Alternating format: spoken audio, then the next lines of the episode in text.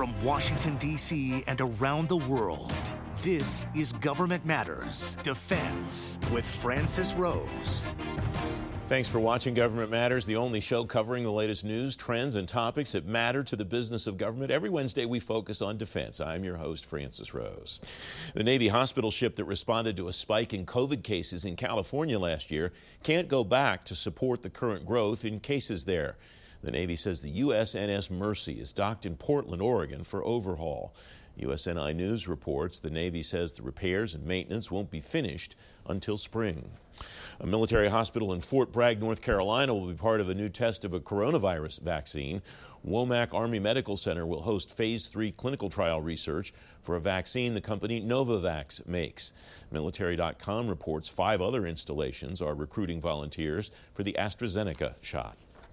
The Defense Department's latest financial mandate from Congress is an accounting for the accounting.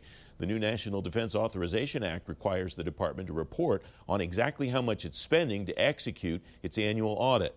Federal News Network reports Congress will also require reports on what the department spends to fix the problems the audit finds. The draft of the new Polaris contract is on the street from the General Services Administration. The role of GSA in federal procurement could change under the next administration.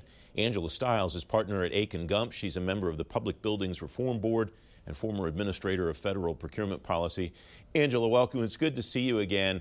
This, this collaboration between GSA and the Defense Department has been much more pronounced over the last three or four years. What do you think needs to happen to keep that going, to keep that relationship tight and functioning highly?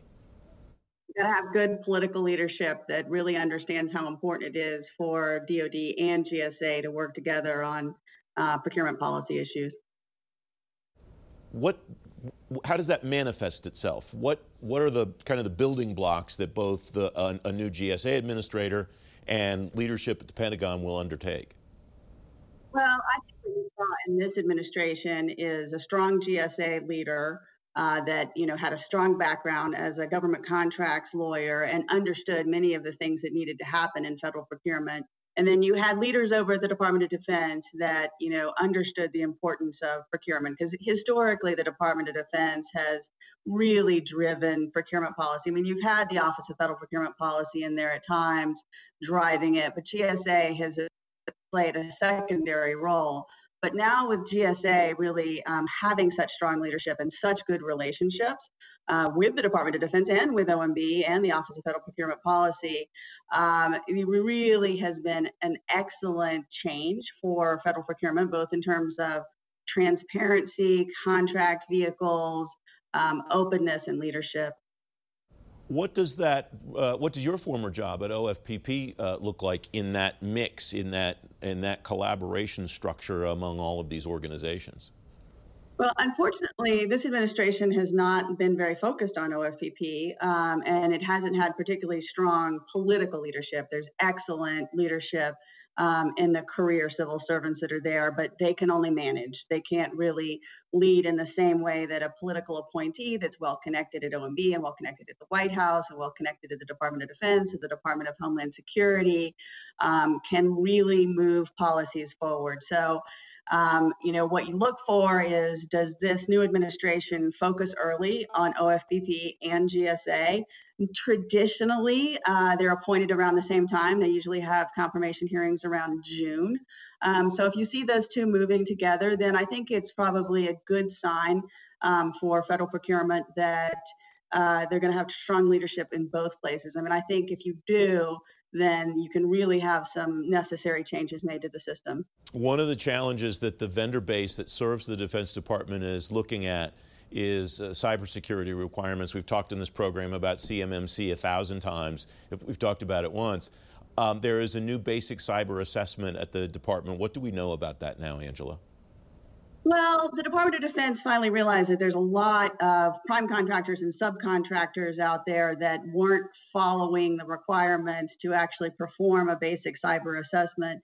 And so they really are giving them some leeway for a period of time leading up to CMMC. At the end of the day, CMMC doesn't affect that many contractors, but of the vast majority of contractors will receive controlled unclassified information and will have to have some level of cybersecurity um, requirements in place. And so the Department of Defense put together this requirement for a basic assessment using the NIST standards, putting forward a methodology, coming up with a score, and requiring any prime or subcontractor to put that score into the DoD system. Doesn't matter what your score is, there's lots of negative scores out there, but they said, you know what, everybody, it's time to actually get started on this, figure out where you are, and then take steps to improve.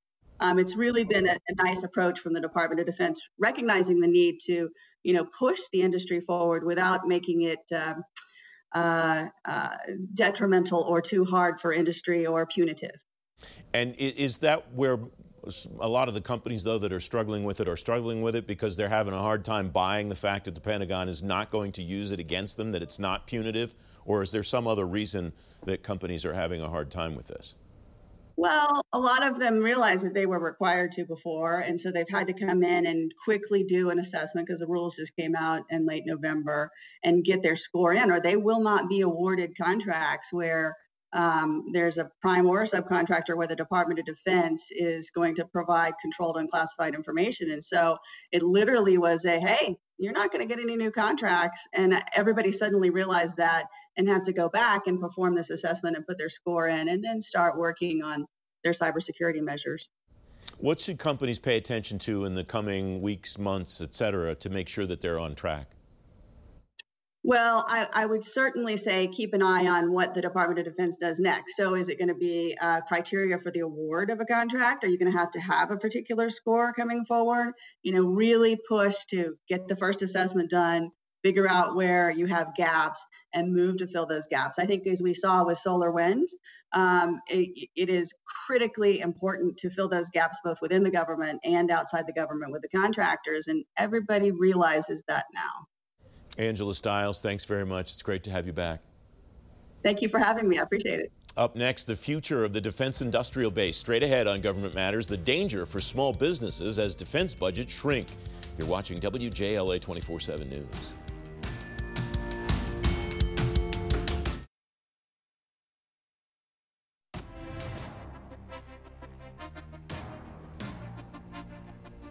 Welcome back. The Pentagon has a new program designed to give defense companies more access to classified information. The SAP Contractor Portfolio Program aims to increase productivity and cost efficiency.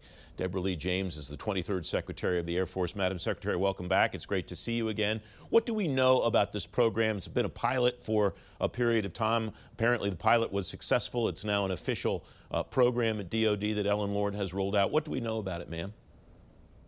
Well, first of all, Happy New Year. It's great to see you again, Francis. And this is a very interesting um, program, in my opinion. So, we don't know a whole lot, but what we do know is that this is part, I would say, of a drive across the government, certainly a drive across DoD, to see whether or not we can declassify certain information, or if not fully declassify, at least open up the apertures. Because what we find is in the classified world, and in this case, we're talking about the most highly classified programs.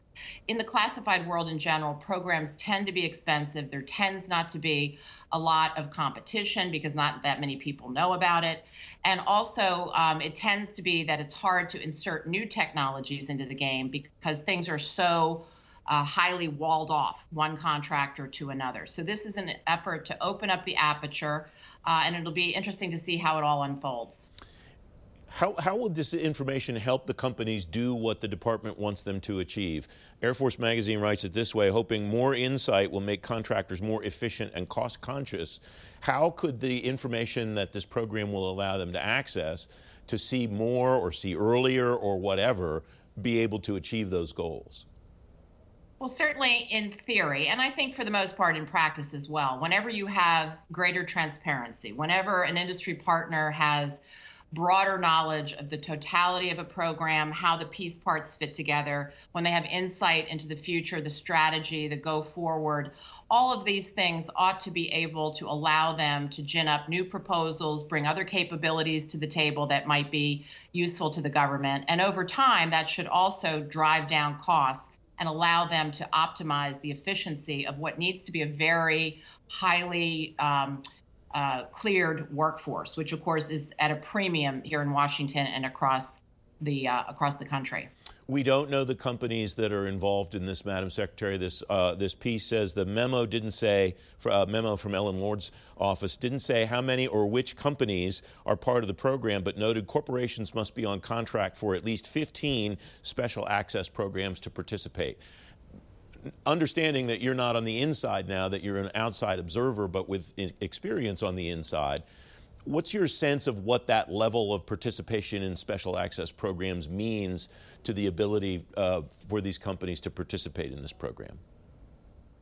Well, first of all, I think this is going to be very helpful for those com- companies who have, you know, broad experience with the special access program. Of course, if you have 15 different contracts, uh, with SAPs at the moment, that means you're highly experienced and you, in the minds of the government, you are a trusted partner. You've done well with those programs, you've protected the classified information, et cetera.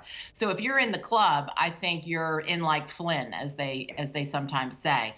If you're not in that club, if I were an industry partner not in that club, I would be wonder, wondering, well, gee, what's what's magic about 15 and why isn't it 20? And how about I have 12? How come 12 isn't good enough? I would have all of these extra uh, questions that that I would be asking. So uh, again, since we have so little information, and most importantly, we don't have metrics to be able to judge whether or not two or three years from now we do get more technology insertions or we do drive down costs, whether the goals of the program are met. We'll, we will, as members of the public, we won't know this unless DoD uh, shares that information ultimately with us. And it's it when you draw that distinction. Why is 15 the right number? Why not 12? Why not 20? Et cetera. It, it makes me think of a the right word is club that you use, Madam Secretary, because I guess if you're in, you know why you're in, and if you're not in, if you don't know why you're not in, that indicates that you're not going to make it anytime soon. It sounds like. Well, it sounds like it was a judgment call, mm-hmm. and of course, government, industry, all walks of life are filled with judgment calls. They had to to draw the line at some point, and they made the decision that um, 15 would be the line. My guess is because it is a drive to um, it, to increase efficiency, pull down the costs, bring more technology insertion to the table. Um, that Congress, and by the way, there are only a handful in Congress, members and staff who are allowed to oversee and, and to have knowledge of these programs because again these are highly classified programs. My, my sense is they'll probably give this some runway and, but they will be asking about some of the things we've talked about here the metrics. How are we going to demonstrate that this works? What's the impact to small business for example? How many small businesses are allowed in? Is small business being shut out? These are key questions that you and i can't answer but i guarantee you that congress will be will be asking what will you watch moving forward, Madam Secretary? What are the markers here that uh, will make a difference to the way this evolves?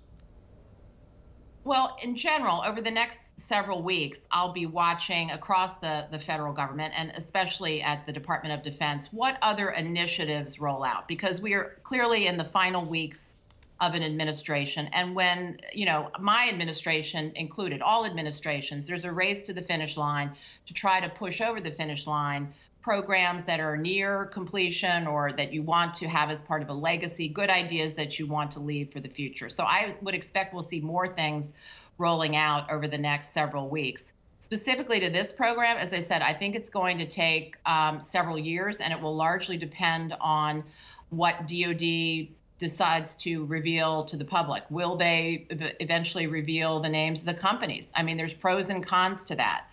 Um, will Congress ask these questions and issue complaints um, that it should be opened up wider, for example? Th- these are, and what will the metrics be to measure success? So these are the things I would be watching for the long term specific to this program. Madam Secretary, thanks very much for joining me. It's great to have you back.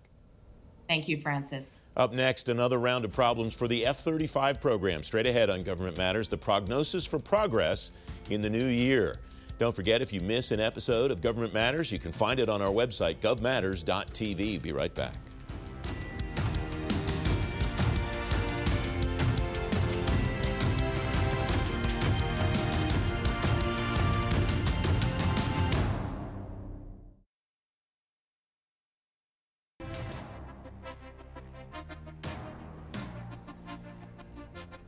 Welcome back. Full rate production of the F 35 is on indefinite hold tonight. The Defense Department says it's due to, quote, technical challenges and the impact of COVID 19.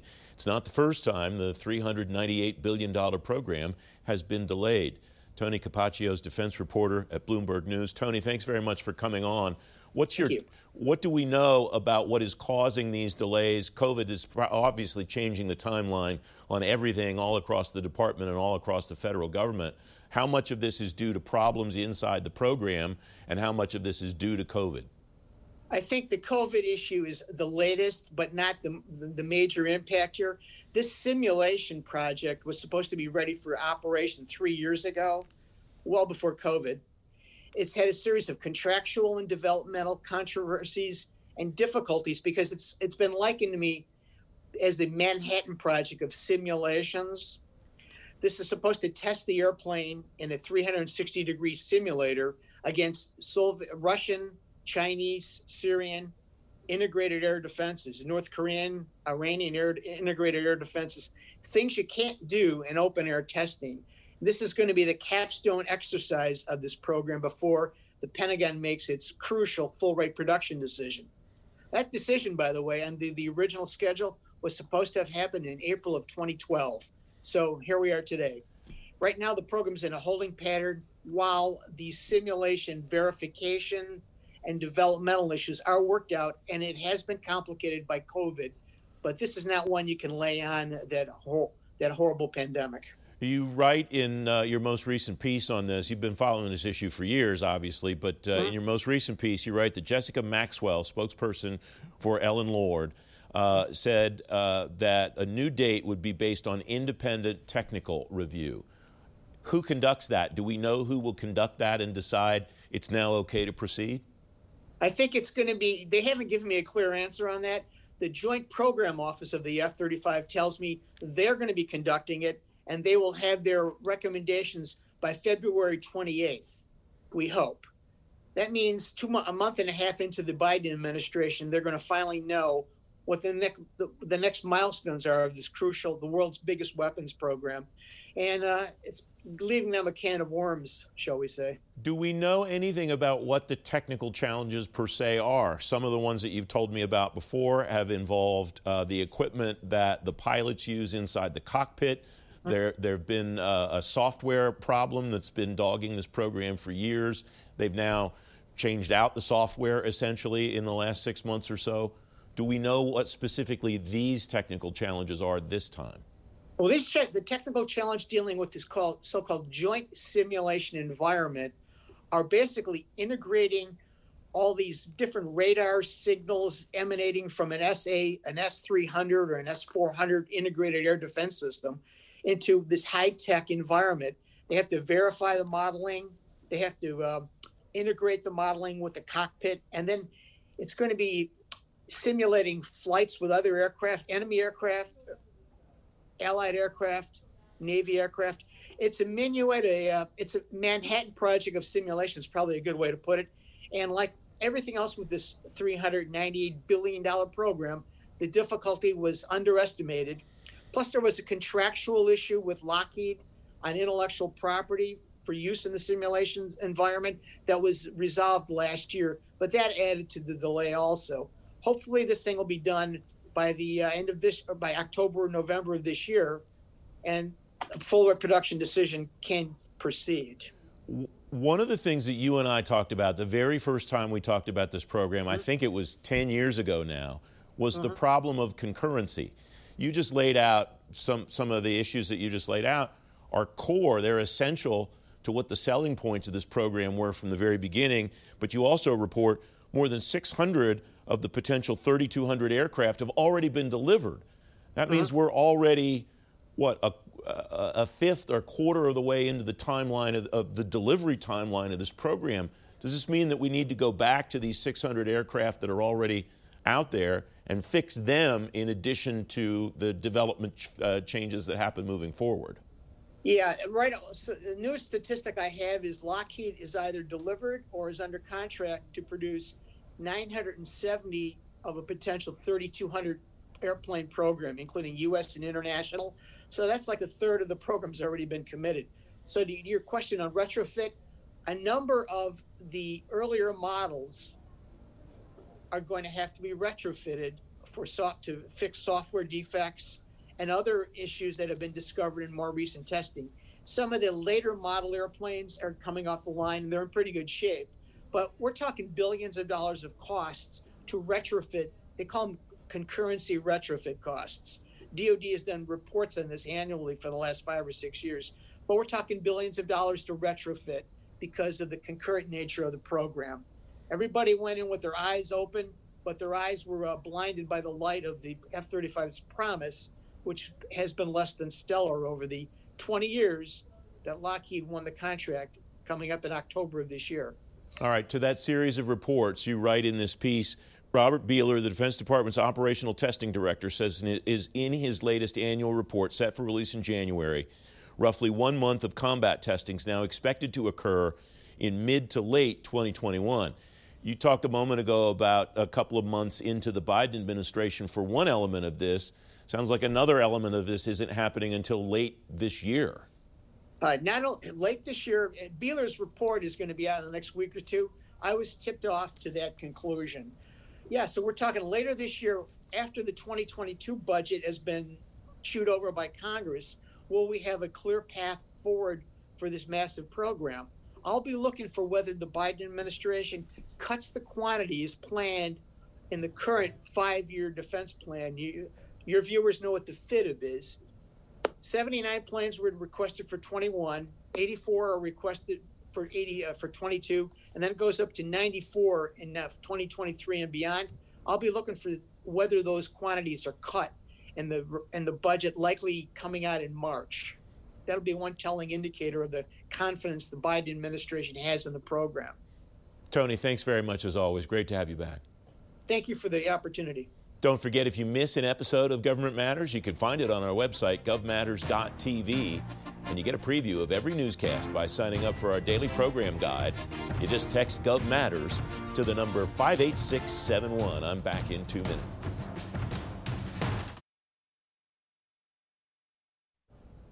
That's the latest from Washington. Join me weeknights at 8 and 11 on WJLA 24/7 News and Sunday mornings at 10:30 on ABC 7 to stay plugged in on issues that matter to the business of government. Thanks for watching. I'm Francis Rose.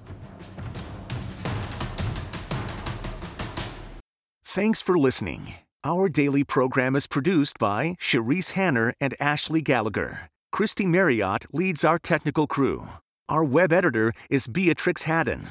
Government Matters was created by George Jackson. Visit govmatters.tv for articles, videos, and more, including our first feature length documentary, The Dawn of Generation AI. Government Matters is recorded at WJLA TV in Washington, D.C. Copyright Sinclair Broadcast Group.